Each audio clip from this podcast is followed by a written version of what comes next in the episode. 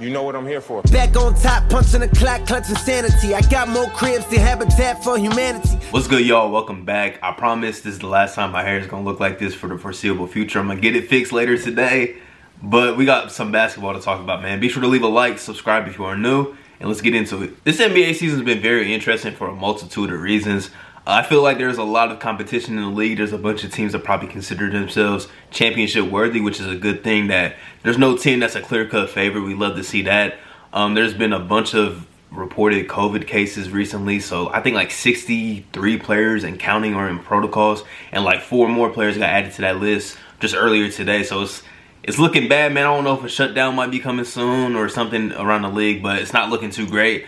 And the other thing is the award races are looking good and the main award, the MVP trophy, is really up for grabs. And we're in for probably the best race since maybe 2017 when Russell Westbrook, James Harden were going at it. I think that's, you know, safe to say. I mean, we got a bunch of MVP candidates so far this season. And I feel like me, along with a lot of people, are having differing opinions on it. And I feel like my vote if I had one, would has changed like multiple times so far this season. I mean, if you remember my award prediction video before the season, I believe I had James Harden winning MVP because I thought without Kyrie Irving that he would really elevate his play and he would, you know, get back to that Houston type of level. And I didn't want to be original because everybody was picking KD or everybody was picking Steph. I wanted to switch it up a little bit, and that looks like just a very bad take. I also had Trae Young on my list and Anthony Davis on my list.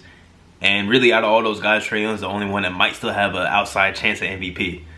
But his team isn't that great right now, so he's probably not in the race. But the guys that are in the race are some of the preseason favorites, and the MVP from last year, Nikola Jokic, is in there too. And the two-time MVP and Giannis is also in this race, along with KD and Steph Curry.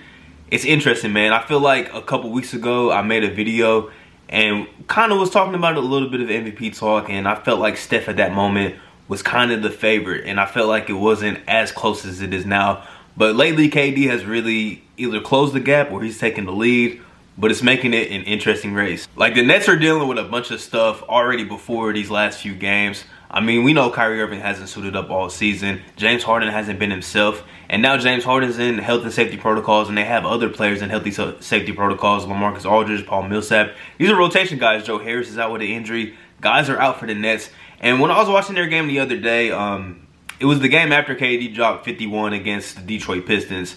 They were playing guys that I had never heard of. Like, they still had Patty Mills out there. They had Blake Griffin out there. But man, they had Kessler Edwards, who I don't really recall ever hearing of.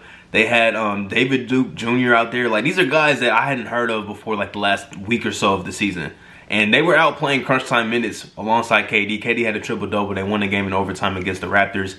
And then last night, KD had another big game. I think it was a near triple double. Like he's been hooping out of his mind lately. I think he's averaging like 40 over his last three games, like 34 over his last five. He's been killing he's been killing. So it's like he's probably he's been very steady the entire season. He had like maybe a couple game you know low stretch, but other than that, he's been great. He's been facilitating like crazy. His defense, I feel like it's really overlooked. KD's been a very good defender. I think since he was in Golden State, he was a good defender, and he's even stepped it up here in Brooklyn. And some nights he's taking the challenge of guarding the other team's best player, like a game against the Hawks. I think it was last week. Um, down the stretch in the fourth quarter, he was guarding Trae Young, which was good to see. And, you know, KD's taking that challenge, man. I think he really wants to be unanimously the best player in the world. And arguably, he's been that this season. But we know what Steph Curry's done also. Steph Curry has been amazing this season. But recency bias is a thing. And Steph hasn't been amazing over the last couple weeks. He has, you know, of course, broke the three-point record and stuff. But his percentages have been low over the last couple weeks. He hasn't been scoring at the same pace he's been, you know, missing a lot of three-point shots, you know, trying to get that record and stuff. So it hasn't been great for him the last few weeks. But the argument for Steph Curry is, well, he's been great the majority of the season. And his team is the best team in the league right now. I think they're tied with the Phoenix Suns for the one seed. So they're the best team in basketball right now. And they've been playing as such. And there's, coming into the season, like I was one that wasn't really a believer in the Warriors being like a title contender. I thought they was probably going to be better than last year. But I wasn't sure, you know, how long Klay Thompson would be out, and even if he came back, what's he going to be like? I feel like that's what they were banking on, but guys have stepped up for this team, and Steph Curry has definitely been a catalyst of that. It's been Steph, Draymond Green, Jordan Poole hooping out of his mind, and a lot of other guys that came out of nowhere, like Gary Payton uh, the second, uh, Nemanja Bjelica has been good for them. Like, it's just been a bunch of other guys that have fit into that system very well. And Steph Curry's been the leader of that. So Steph Curry definitely, I mean, I feel like those are the two consensus, you know, top picks for MVP right now, but I'm not sure who I would give my vote to. I'm not sure, man. I feel like it's as close as a, a two-man race at the top as possible. But then you got guys outside of that. Nikola Jokic is probably one of the most disrespected MVPs ever. Um, I don't get why people don't appreciate the way, way, this man plays the game. I don't understand it. Um, he he does everything for this Denver Nuggets team, and this is a team.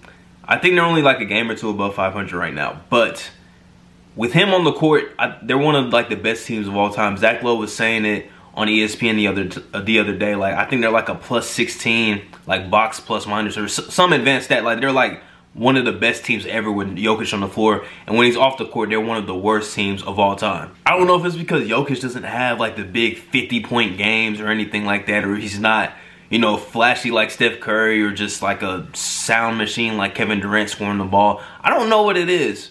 I, I don't understand it, but he does everything the right way. He's super efficient. He, you know, averages like seven assists a game. He rebounds the heck out of the ball, and he's still scoring like 25, 26 points per game. Like just the other night, he had a game, it was like 28, 19, and like 10 assists or something like that. Something crazy. Like those are ridiculous stat lines. And I think he even got ejected in the fourth quarter, you know, midway through the fourth. So it's like he's doing crazy things with like Will Barton being his secondary option. No Michael Porter Jr., who even when he was playing, he definitely wasn't himself. And Jamal Murray might not play this entire season, who, who's supposed to be your second star, and he's out maybe the entire year. So it's like He's doing this with guys that like aren't, you know, all stars even. Like Aaron Gordon's a good role player. You know, he's a good role player. Monte Morris is a good role player. He's usually a backup point guard, but he's a serviceable starter. Like he's doing things with guys like, you know, rookie Bones Hyland is getting big time minutes for this team. Like Campazzo's playing a lot. Like Jokic is I mean, this team they're not great, but he's missed a, he's missed a few games here and there, but when he's on the court and when he plays, they're, you know, a very good team. And, you know, those advanced stats really love Nikola Jokic in that aspect, which a lot of people don't like to talk about advanced stats, but the people that do vote for MVP, they definitely do take a look at those advanced stats. But then you got to look at the fact that he won it last year and people tend to get just fatigued on voting for the same guy. Even if it's, I mean, we've seen multiple MVPs in a row, but it seems like it's, the narrative is different for Jokic. It's different.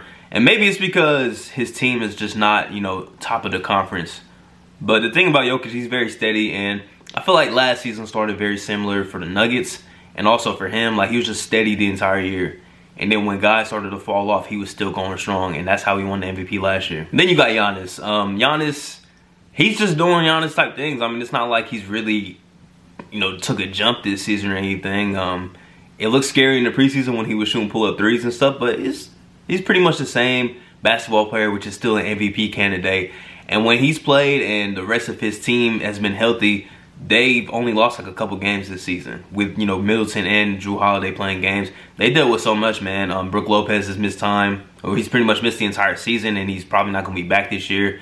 Um, Middleton's missed time, Jrue Holiday's missed time. Like everybody on this team has missed time. DiVincenzo still has not played. And Giannis has been steady, he's been consistent. And the Bucks are just, you know, going under the radar being one of the better teams in the Eastern Conference. It's like, man, it's very exciting. I felt like last year's MVP race was pretty compelling too, um, to an extent. And then when Embiid got hurt, it kind of, you know, shut his MVP case down a little bit. LeBron got hurt, that shut his case down. And that's how Jokic really rise, you know, to the fire. Steph Curry was fighting for it, but his team was, you know, a fringe playing team. Like they was almost outside of the top eight you know, at the end of the regular season. So it was like, it was kind of Jokic's award to lose at that point. Everybody kind of knew who the award was going to, even though people on TV were trying to say otherwise. But this year's race is different, man. I mean, we got, I think, legit four guys that could win it. Outside of that, we got guys who, you know, are having MVP caliber seasons. I think Trae Young's having a very good year. He's been great over like the last three or four weeks of the season. DeMar DeRozan, he had a nice little case going before COVID hit him.